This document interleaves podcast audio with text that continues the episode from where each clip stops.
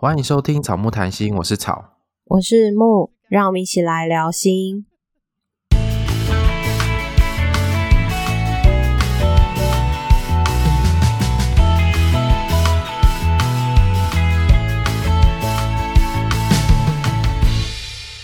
本次片头音乐由 OU Music 提供。如果你喜欢我们节目的话，请记得到 Apple Podcast 给我们留言、评分跟五颗星。也记得要追踪我们的 IG 跟 FB 粉砖，我们都会在那里跟大家互动哦。好了啦，你们可以接话了啦，你们真的是哦。等下你很干是不是？对呀、啊，你们很坏耶。今天是礼拜六，一月二十三号，礼拜六，我们在。礼拜五晚上的时候，有发一个动态，问大家关于灵魂急转弯有没有什么问题，或是什么想跟我们分享的。我们就收到一个人报名说要参加录音，我们就把它 po 在 IG 的动态上面，然后听众就来私讯说是谁，是哪个听众，我也想要参加。他们以为是听众要跟我们一起录音，结果不是，其实是别的 Podcaster 要跟我们一起录音。所以我们是昨天问他说：“你真的要跟我们录音吗？还是在开玩笑？”他说：“对，真的。”所以，我们今天就一起录音了。所以，我们今天就把他邀请到我们的节目里面来。这位呢，这位大大是维维，你还好不好的鸡蛋糕。我们欢迎鸡蛋糕，请你自我介绍一下好了。耶、yeah!！你的夜好长哦，好有元气哦。要吸一口气，然后自带掌声，免费载那个音效都要自己做，好棒哦！自己做音效哎。嗨，我是喂喂，你还好不好的鸡蛋糕。我的节目是用一句话讲，就是一个现役忧郁症患者的日常 podcast，所以所有的内容都是我自己在忧郁症的疗养过程当中的思考、生活跟朋友的互动，还有我看的一些书啊、电影啊、日剧等等所有的内容。这样，然后前几天收到一个。新进的 Podcast 的推文推荐，说是知识含量很高的频道。哇哦！没错，我就是之前听了鸡蛋糕的节目内容，然后发现，哎，他讲的东西好像比我们还专业。是假的？对于精神医疗这一块啊，就是其实你做的功课是非常的仔细跟足够，然后。可能是我们在心理师这个位置上，也有时候会没有触及到的部分，因为我们在做智商，跟可能在医院里面的精神医疗体系，可能是有一段距离的，是有时候会有一些交集，可是我们有时候也不一定那么的互相理解。可是我觉得你从忧郁症的时候，然后接触精神医疗机构，然后愿意整理这么多资料跟大家分享，我觉得真的很厉害耶。这个是我做节目的初衷啊，因为。我自己在找资料的时候，发现这个是一段很大的资讯落差。真的，那个资讯错的跟对的，你根本不知道哪一个，根本不知道怎么挑。对，然后卫教资料都只有给你大原则而已，就是给陪伴者就说，哦，你要耐心倾听陪伴，然后面对自杀或是自伤的行为或意念，你可能要先听，先倾听。但是他没有告诉我们，比如说我是患者，我跟我朋友说我真的很想死的时候，没有人告诉我们该怎么做。然后我们可能就会用原本我们熟悉的方式，就是说啊，你不要想那么多啦，或者是你想想看你的父母啊，想想看你的家人，他们会难过。而且我会一而再再而三的会掉进那个情绪漩涡嘛，那这个其实也会影响到身边的人的情绪。嗯。我有遇过，我跟我最好的朋友就吵架吵好几次啊，他就跟我说：“他、啊、怎么又来了？你怎么又这样？”嗯，但我没有办法控制啊。可是那个好像是某种程度对这个疾病的不理解，不知道说呃，在忧郁症的时候可能会反复的陷入那个循环，可是不是当事人愿意的。有的时候他也不是不理解，但是他可能没有能力承接了。嗯，对，我们后来有反复的一直一直讨论。毕竟是真的很亲密的朋友，所以聊开，然后试着在我有精神的时候去讨论这件事情。啊，我的节目就主要都会谈这些困境啊，非常实际的东西。所以欢迎大家可以去搜寻“微微，你还好不好”。我们会把那个鸡蛋糕的 IG 还有相关连接放在我们的 IG 跟 show note 里面，大家可以直接点选。然后我们想，我想问一下鸡蛋糕，就是你应该算是第一个看过草本，不对，不是第一个，你是看过草本人的人 Podcaster，你觉得他有好笑吗？好笑是指长相，整个人的特质吗？长相好笑，长相，因为他在节目里面都要说我像小熊维尼，所以我现在有人可以帮我一起看看他有没有像他有没有写新的特质，我要把他的人设拉歪。草说你像小熊维尼，不是我说的，是他朋友说，然后我就一听到就哦哦，天哪，真的好像哦，被你这么一说。哦，而且真的也都是大家都没有觉得像，可是一说之后就觉得，哎、欸，好像很像，就是某种程度好像被点醒了还是什么的，就觉得哎、欸，真的很像哎，就那个形象连接起来，是不是？所以你下次看到他本人的时候，你可以看一下他像不像，真的是无奈。快点，他有没有像谐星？他有没有长得很好笑？好，我先说，我听草的。声音的时候，那个那个印象其实是比较像文青，文青有点像。如果大家有追日本演员的话，是有点像芥雅人，就演半泽直树的那个，但不是半泽直树的状态。所以其实也是一个比较成熟、比较有、比较斯文，看起来有点斯文、奶油小生，但是他其实是一个很有爆发力的人。什么意思啊？爆发力就是他是很放得开的。他不讲话的时候，你觉得他很斯文、很奶油，但是他一讲话之后，那个那个是很有爆发力的一个人。会很反差吗？他有反，他也有反差，然后他也有很大的正向的力量。他先前在半泽直树先前，他诠释的角色很多都是这样子，所以我在听草的声音的时候，是比较像芥雅人的那个形象。当然，那个脸是比较台湾人的脸，因为芥雅人就很明显的日本人的脸。好，回来，呃，我看到草本人，我会，我第一个印象是蛮惊讶的，就是，咦，跟我想的还蛮不一样的。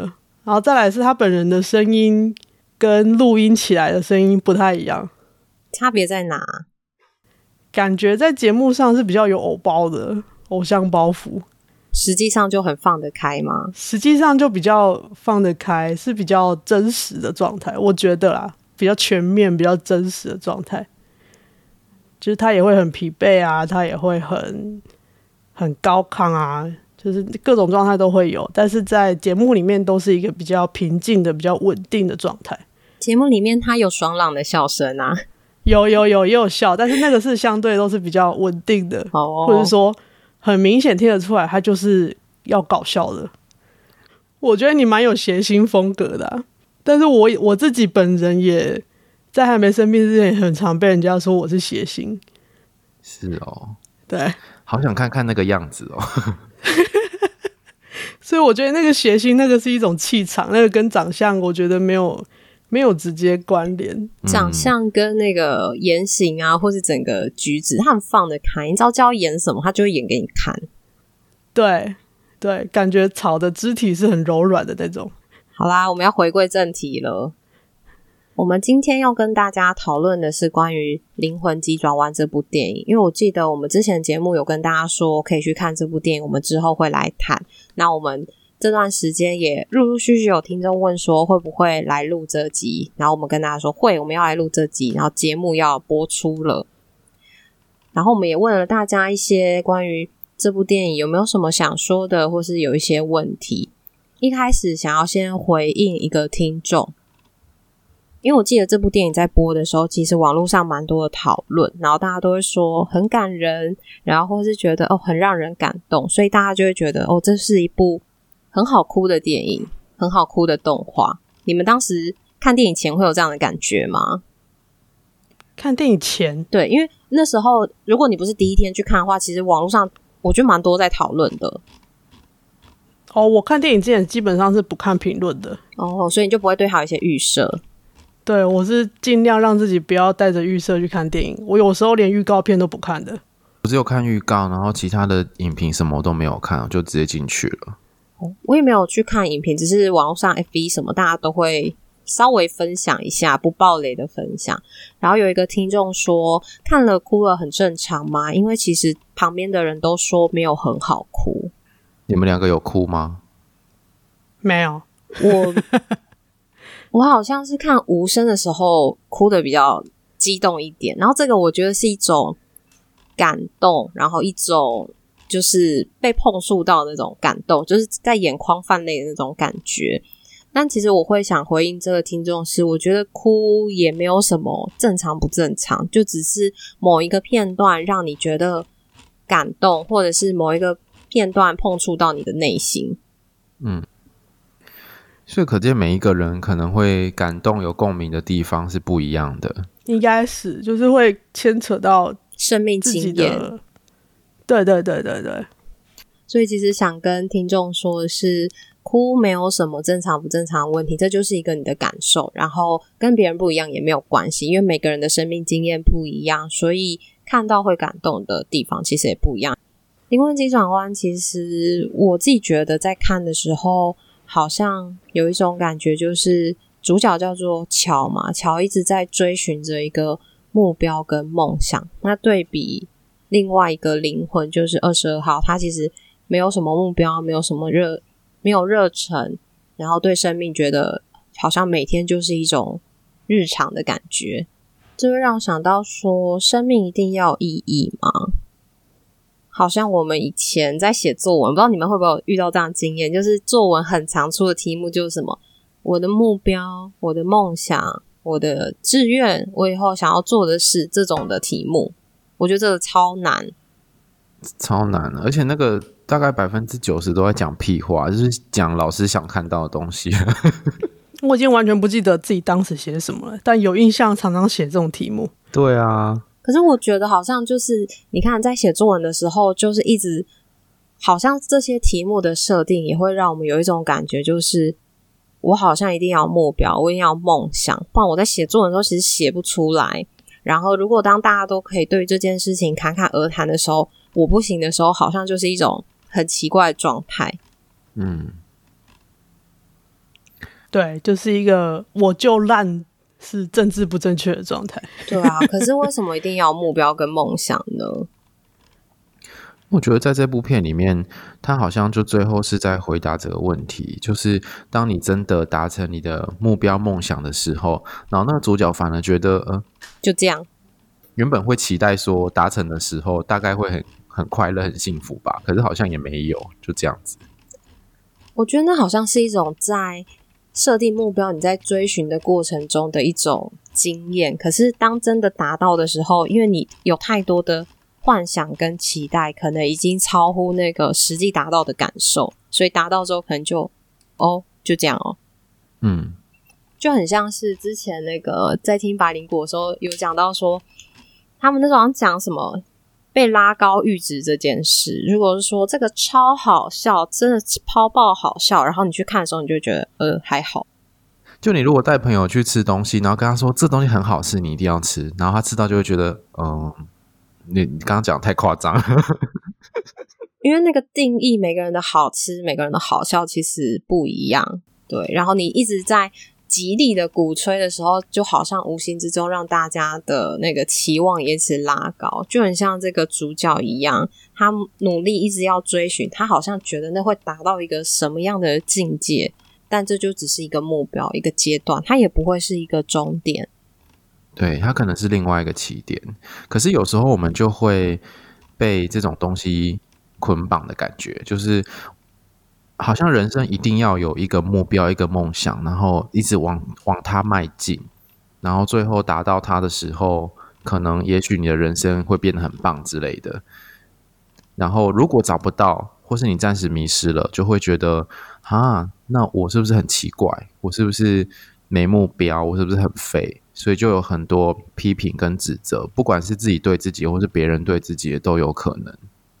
可是好像是把那个目标跟梦想当做是一个终点的感觉，可是它其实不是一个终点，它就只是一个阶段。嗯，这就让我想到，其实我蛮多个案都是有这样子类似的困扰或是痛苦，就是他一直找不到方向或找不到目标，然后一直指责自己为什么不能找到，为什么连方向跟目标都没有，别人都有，为什么我没有？于是他就一直。努力的寻找，可是又一直很挫折，因为他可能尝试了 A，尝试了 B，他都会觉得，可是这不是我想要的，我没有兴趣。然后他就一直在寻找跟挫败里面，最后好像就快要放弃人生的感觉。所以他最后得到的结论就是：我就是一个没有意义的人，我活着一点意义都没有，所以我想要放弃人生。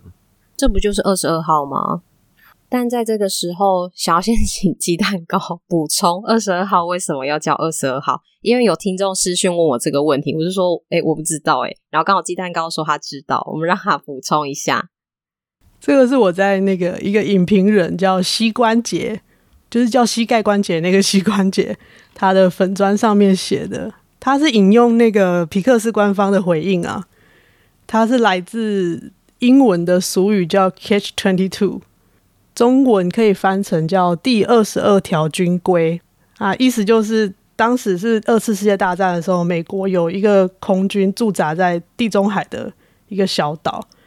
啊，因为那边那个小岛就与世隔绝，所以大家驻扎在那边久了之后就会想要回家。当时他们的规定就是你出勤到一定的次数之后就可以回国，但是当地的那个当时的那个指挥官他就一直把这个。可以回家的这个执勤的次数一直提高，所有驻扎在那边的空军飞行员都没有办法回家，都没有办法回国。那你要怎么样才能回家呢？你就是根据当时的军规第二十二条，如果你是一个疯子，你就可以退役然后回国。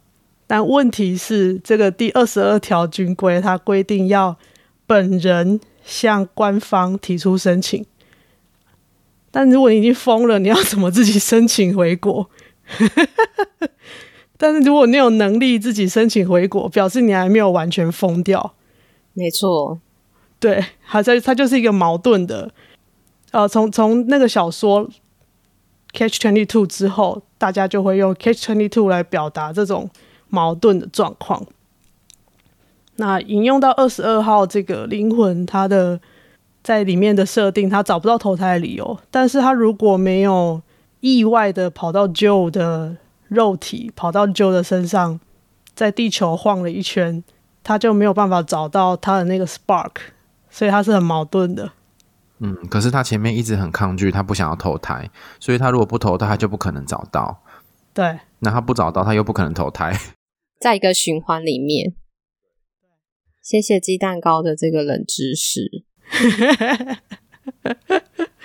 都是找来的啊，Google 很棒的。对啊，那我们就懒得找。对，所以接续的这个讲到二十二号，刚刚草说有一些个案的状态，其实跟二十号很像。然后在跟听众就是互动的时候，也蛮多听众会讲到说，觉得自己跟二十二号很像，而且最有感触的是，嗯、呃，在电影那时候有一幕是好像。二十二号有很多那个导师，都是一些名人，过世的名人，什么伊丽莎白，还有谁啊？林肯、亚里斯多德、阿德勒，对不对？阿德勒、对，荣格都有。对，就是这些名人，然后当他的导师，用他们的方法，然后都没有办法让二十二号找到他的火花。所以好像就是对他有一些指责，觉得他很烂，他没有希望了。然后那个听众也觉得他自己很像这个部分，而且他会觉得这个部分很有感触。就是当很多的声音在攻击二十二号的时候，那怎么去忽略掉别人的眼光？我觉得那一段特别，我不知道是不是特别设计的，就是他找的很多都是思想家、哲学家或是名人。会有给我一种有权威的感觉，我觉得那的确是一个权威的人呢，因为，呃，好像在那个角色设定里面，那些导师好像都是在人世间的时候都是很有权威，都是有得奖，都是我们觉得是很厉害的人。乔原本到那个他原本为阴错阳差变成的那一位。什么儿童心理学家吗？还是什么角色？哦，对对对，他也是有得诺贝尔奖，对，他也是有得诺贝尔奖，就好像都是要很厉害的人才能担任导师。但我不知道是不是全部，可是至少电影里面呈现的导师都是厉害的人。不过他没有特别讲导师的制度是怎么来的，就是这些导师是怎么怎么被选出来的。对，可是这样子想一想，原本没有这样想到，可是现在这样谈到，会觉得好像那个权威者，或者是我们认为很厉害的人，他的随便的一句话，其实很容易就会让我们受到影响，不管是好的影响还是受伤的影响。而且大家就是有一种，就是呃，我这么厉害，我来帮忙你，然后你还没有办法，那就是你的问题。可是他们都没有想说，会不会是自己技术的问题？对。权威者都没有错吗？他们自己用的这些方法，他们都没有去调整，就觉得是二十二号的问题。我觉得这个某种程度好像是我们生活当中的一种缩影，因为我们生活当中就是有很多那种很像 idol 的人，或者是你生命当中就是会有一些带领你的长辈或是老师，他们在他们的领域或在他们的。经验里面是很成功的，于是他想把这些东西传授给你，教给你，然后帮助你改变，用他的影响力来影响你。可是那毕竟是他的，可是我觉得在这个故事里面，他就很像是二十二号，最后是因为进到别人的肉体之后，自己体验过了才找得到，而不是别人告诉你该怎么做，该怎么找，怎么样就可以找得到，然后就找到。所以。我觉得这好像跟我们咨商做的事情还蛮像的，就是我们并不是要灌输一个什么样厉害的理念或者是一个理论给个案，而是让个案从他自己的生命里面去整理、去觉察，然后再去体验之后，他自己得出来的一个结论或者他的心得感想，这个最后才会是他的，而且也是他可以收下来的。因为有的时候，当别人告诉你什么样做比较好的时候，总是会有一种。叛逆或这种背骨的感觉，就是很想要去拒绝他，很想要去跟他对抗的感觉。就是尤其是一些可能权威者，他不一定想要听你的想法。权威都经不起吐槽啊。对啊，可能又有一个那个脆弱的自尊吧。对对，就是就是，其实权威也是蛮脆弱的啊。他们到里面不是后来都退兵吗？对啊，后来就是在二十二号吐槽之后，每一个都退兵呢。退兵我不知道怎么翻成国语，翻脸吗？那叫什么啊？我觉得用台语比较适合，欸，诶就是更小灯熊 key 啊。对啊，更小灯熊 key，恼羞，恼羞成怒。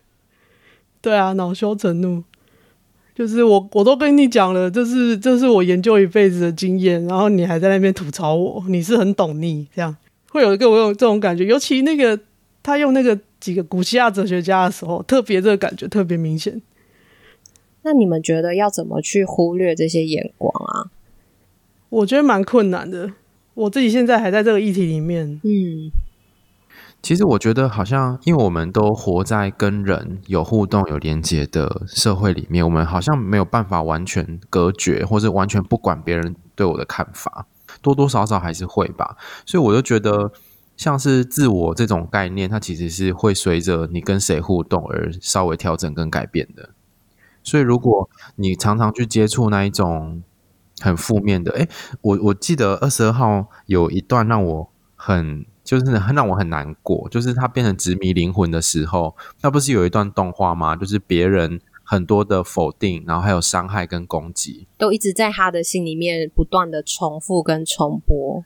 对，然后就连主角就讲了一句话，他可能是无心的，很心直口快讲了一句话，讲出来之后就也默默的伤了他，然后他就一直记在心里面。我记得那句话，大概就是说，你的这些感觉想活着是我的，不是你的，只是因为你进到我的身体里面有这些感觉，这些感觉并不是你的，好像在否定他。然后他就。我觉得他的自尊心可能慢慢就这样子被打击，然后被消磨。他会默默的也认为自己是一个什么事都做不好，然后自己根本就找不到目标，是一个烂人，是一个废人的那种状态。所以他后来可能就会很容易听到这些话的时候，他就很容易放心里面。当别人真的称赞他的时候，他可能会下意识的觉得那不是我，而很难把它放到心里面。与其说忽略别人的眼光，好像是要怎么样跟这些正面跟负面的声音共存，就是你要怎么样把这些东西放在心里面，然后放在什么位置，你可以决定哪一些话对你有影响，然后哪一些话你觉得那个描述的并不是你。我觉得这个蛮困难的，因为我跟我心理师讨论过很多这样子的讨论过很多次这样子的题目，就是怎么去判断外界声音是真实的还是没有那么，就是呃，它是比较中性的还是没那么中性的，但是非常非常的困难。然后我再回应一下草刚刚说的那个东西，我现在会试着去从这个人的思考模式去去找，所以才会像草说的看很多书或什么的。我想要知道他的思考脉络，他是在什么样的情境下这样子思考，从这个东西里面去找，说我如果这样子想的话，我会有什么感受？然后二十二号他在里面，他就是一直被否定的存在啊，所以到最后他连自己为什么要存在在这个世界上，他都充满了怀疑。因为不是只有导师否定而已啊，连那些 Jerry、Terry 那些先知们都是说啊，我们这个是比较麻烦的二十二号。嗯，他已经是一个蛮出名的麻烦人物的存在，这样。嗯，所以他就觉得反正我就烂啊，我就很麻烦啊，这样。我觉得这会很像是一个筛选的过程，就像刚刚草说的，就是我们不可能不会收到别人对我们的期待，可是要回到自己身上说。你觉得自己是什么样子？就是如果好像我们不认识自己，不知道自己的能力到哪里的时候，好像就会把别人给你的这些东西照单全收。可是你可以去挑选，或是你可以去衡量跟评估，我真的是这样吗？还是说，其实因为他看到的状况跟我实际经验到的状况不一样，所以有这个落差。他看到的只是他的看法，不等于我真的样子。但我觉得对大家。或是对有些人来说，其实是很困难去做挑选的。对啊，所以我觉得心理师很多时候好像是陪着个案做这些讨论，就是你要到底要怎么挑选，然后哪一些是事实，哪一些是他可能在情绪之下讲的这些东西。而且除了自己的状态以外，对方也有他自己的状态啊，他可能。他以前也是这样子被否定跟批评长大的，他也许只会说出这些话，但是这些是他日常生活中常常听到，他也会很容易就说出来。这我会想到一个那个心理学叫做自我验证预言，像刚刚二十二号这样，就是当别人都说他烂，然后都说他不好的时候，他也会受到影响，把这些东西收下来，然后最后呈现了就是我就烂的那个状态。嗯。就是别人怎么说，他就真的变成那样子的状态。对啊，因为在这个情况下，别人一直说你很烂的时候，其实你根本没有机会看到自己哪边做得好。那没有看到做得好的时候，你怎么会有动力去做呢？有的时候遇到挫折，你可能不会想要去突破，你会觉得算了啦，反正我就这么烂，那我干嘛努力呢？因为谁谁谁都这么说了，那我为什么要这么累？我就继续烂吧。这样子，我有突然想到一段，就是他好像没有特别呈现二十二号前面是不是有很努力、很努力过？不确定，但我觉得或许有这个可能，因为我会连接到我自己的生命经验，就是曾经很努力、很努力过，呃，反正我就很烂，这样一直各种各种挫折打击之后，就会觉得算了，我就烂了。对啊，我就失去了我的目标，这样。没有办法，像旧一样，就是这么这么强烈的有他的那个信念，说他一定要去达成他的梦想，然后才体会到那个达成梦想之后，发现啊，好像没什么的感觉。对我来说，那个还是没有办法达到境界。那是一个蛮受伤的状态。然后这一段二十二号的部分，好像就是我们刚刚在录音前有讨论到，二十二号变成那个执迷的灵魂那一段，好像在那个状态下。我不知道大家有没有印象那个画面，就是他会一直在自己的情绪里面一直转，然后一直鬼打墙，然后慢慢的让身边一些负面的东西照自己身上，最后他就不是二十二号，他变了一个黑黑的一坨很奇怪的生物，然后那时候只会看着地上，一直在找寻自己要的东西，然后他其实是没有看环境，没有看别人，也没有办法跟别人接触，就在一个自己笼罩的状态里面。而且当别人靠近他的时候，他会一直躲，像是那个就要去找他嘛，然后他就会一直要跑走。对，对，我觉得这个跟小玉乱入的状态很接近，就是整部整部电影，我对这个场景是最有印象的，就是他那个缠绕那些黑线就很像那些负面情绪啊，或是我的症状笼罩在我身上，到最后我真实的样子就不见了，大家只看得到那个状态不好的我。再来是刚刚草说的那个就要去要去帮他嘛，就是很积极的想要帮他，他真的变成他的导师了。虽然一开始是假的，但他后来变成真的。但是当舅要去帮他的时候，他会逃，他会觉得我自己都没有办法解决，你一定帮不上忙的，所以会去把所有的帮忙、所有的好意都推开。有一个词不太好，可是蛮符合的，就是大家常常会说钻牛角尖，我觉得好像就是那个状态，就是会一直往一个地方钻，一直钻，一直钻，可是那个。其实就是一个负面循环，你就一直待在那个里面，然后出不来。当别人想要帮你的时候，你你可能也会觉得说我不值得被帮忙。然后如果他来帮忙的话，好像我又是会麻烦到他，或是成为他的负担。我是一个没有能力的人，所以干脆不要好了。会有一种被施舍的感觉，这样子就会一直处在那个状态里面。最后好像就是很像是执迷灵魂吧，他就是会在那个地方。然后整个都黑黑的，然后他就是专注在做自己的事情，然后他在做的事情可能都是，比如说在看到自己的不好，或是看到自己负面的那一个部分，就是被黑暗笼罩。但当事人、当事灵魂不会有这样的感觉，因为他在觉得他很认真的在找他眼前想要找的那个答案。每一个那个他里面出现那些执迷灵魂，他都在问一个自给问自己的一个问题。然后他们就在那个地上，就只看着地上找答案，就只看到眼前而已。可是如果没有离开那个环境，离开那个状态，好像其实很困难去找到那个答案，因为你找到的答案就都在那边啊，就是你能找的，你的选项都在那边。那找不到的时候，其实好像对那个执迷的状态来说，他没有办法换第二条路，换第三条路，他就只能在同样一。一个路里面继续做寻找，因为我记得那个场景是一个很像沙漠的地方，对。然后那个、那个、那个那艘船就是彩色，然后亮晶晶这样。我我我自己在看的时候，我就会投射那个那个船就好像心理师这样开进来这样。他就是来，然后他是他有一个照亮的感觉，这第一个。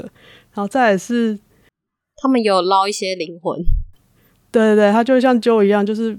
就是描，就是很中性的描述啊，你就是这样啊，然后把它拉起来，拉起来之后，船可以再开到别的地方，所以他的眼睛就不会只有看到，眼前就不会只有看到沙漠，他可以再去看，你还可以看到别的事情。的确也蛮像心理师在做的事情，因为心理师出场是这么的浮夸，那是鸡蛋糕心中的心理师的形象，就是很浮夸华丽的登场，彩色的。呃应该说，智商就是我智商了一段时间之后，开始有这样子的感觉，就是心理师是一个，他会很中性的去描述我的状态，在你旁边，然后陪你把你身上那些结慢慢的、慢慢的打开。而且二十二号刚被打开的时候，我不知道你们还没有印象，他刚被打开的时候，他是一个很害怕的、很怕见光死的，然后也后面变生气。然后后面就对，后面他就生气了，就你为什么要把我拉开？但是他那个见光死的那个表情，是我在治疗的过程当中反复一直经历的情绪状态。我觉得这个我们好像可以再录一集，因为从个案的观点跟从心理这个观点，其实真的是长得蛮不一样的。嗯，对啊，之后再来录一集。我对二十二号最有共鸣的就是这一段，就是。就去追他，拉出来，结打开。这整部电影我最有印象的就是这一段。他，我觉得他就是跟我治疗忧郁症的过程非常的相似。然后我觉得他把它图像化的呃很完整，他那个概念非常完整。我自己对二十二号后面要去投胎那一段，我觉得很有感觉。然后那一段一直到最后结尾的时候，我就哭了，就是。那时候不是就要跟他一起跳吗？手拉着手，然后一起跳。可是跳到中间的时候，投要投胎的时候，二十二号必须要自己去。然后我那时候就觉得，哦天哪，就是每个人生命是孤独的，就是你最最终你还是只能自己面对你生命的所有的课题。可是旁边是有人陪着你，但是他并没有办法代替你，或他没有办法帮你，但是他可能可以握着你的手，给你一些力量，给你一些支持。那我觉得这种感觉很好，然后会让自己更有力量去面对你接下来即将要面对的那一些不确定。或者是未知，或者是你可能很害怕、很担心的事情，就是当你害怕跟担心的时候，会想到前面那一段是有人陪着你的，就是感受上就会稍微好一点。然后又要夜配了，这就是心理师啊！对呀、啊，我们没有办法帮你去过你的生活，但是至少这一段路很辛苦的时候，是有人可以陪着你。不像身边的人给予你一些评价，或者是告诉你怎么样做比较好，而是陪着你慢慢找到什么样的方式是适合你的，而且会慢慢有力量，相信自己可以可以走得出去。对啊，我们没有办法像动画一样，对，因为他们是一起跳下去嘛。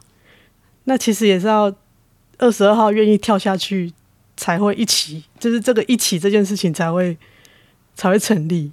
讲到这个，我那时候觉得有一点感动的是，乔要把他的机会让给二十二号，让二十二号重新生活，就是让他去投胎，他就放弃了自己要投胎的这件事。然后我我在想说，好像是一种他经验过他自己觉得他想要追寻的美好之后，他愿意把这个机会让出来给二十二号。可是虽然后面他自己要去。走那个很长的阶梯，要到某一个神秘的空间之后，有人再给他一个机会。我觉得让出机会是因为就看到他二十二号他，他他的感受是很敏锐的，他会欣赏到就没有看到的人世间的风景，生活上一些小细节，就是人家常常说的生活中各各式各样的美好的地方。可是可能忙碌，或者是就在一心追寻着。他的目标的时候，他其实忽略很多其他生活上重要的事情。就像是那个理发师，不是就讲说，他本来跟 Joe 就是只能聊音乐的事，就是 Joe 真的太太明显了，就是他非常的投入在音乐这件事情上面，然后其他都不管。但是二十二号他可以去发掘别人的故事，或者是他。光是一个落叶，一阵风，他都可以觉得，哦，地球好美哦，这样。我我觉得后来这个好像是教会 Joe，就是因为 Joe 最后嘛，就是整个电影最后的结局是 Jerry 问 Joe 说，如果再重来一次的话，你会怎么样活嘛？然后他就说，我应该会更尽情的享受，享受什么忘记，就是类似人生的每一刻之类的吧。是这样讲吗？嗯，类似那个意思，就是享受生活。我觉得这好像也是这部电影最重要要传达的事情，诶，就是追寻梦想、追寻目标，或是你想要做什么事情固然很重要，可是其实每天生活中都有一些很棒的地方，值得你欣赏，或是值得你有一些感谢，有一些感觉。我觉得这部片这个带到这边好像还蛮正面的。对啊，就是去觉察。你当下的每一个感受，然后不评价。那你可以帮我们补充那个吗？Jerry 跟 Terry 的冷知识。有人在问 Jerry 跟 Terry 为什么要长那个样子，然后再来是为什么所有的先知，他明明有四个还五个吧，就是全部都叫 Jerry，然后只有一个只有一个会计师 Terry，然后他们那个长的样子就是二 D。对，立体世界这种二 D，它这个是苹果电脑，他们一开始要设计扁平化设计的时候，在 Mac 的作业系统里面第一代的图示去改做的。那我觉得在那个画面里面就会有一种很突兀，可是又蛮特别的感觉。好像经过我们的这一集，大家之后对你会有一个新的认识，就是你是冷知识王。那我们今天节目就到这边喽。如果你喜欢我们节目的话，请记得到 Apple Podcast 给我们留言五颗星，然后也欢迎追踪我们的 IG 跟 FB 粉砖。记得要追踪鸡蛋糕的 IG，然后我们的 IG 在现实动态上面会跟大家有很多的互动，然后也可以在个人档案点选连接找到抖内草木的方式。然后有听众在问说什么叫做抖内？抖内就是英文的 donate，然后它是一个直播还是什么的用语，就是打赏的概念，所以就是一种小额捐款、小额赞助，或者是你很像是在看街头艺人表演还是什么，你觉得他表演的很好，给他一点打赏的这种概念。就是 欢迎拿钱打赏我们，打我们这样。那我想要一个迷因，什么那个什么，你可以侮辱我，但只能用钱。没错，就是这样子。我们还是很现实的。你都不知道做这个真的很辛苦。那就这样喽，拜拜拜拜拜。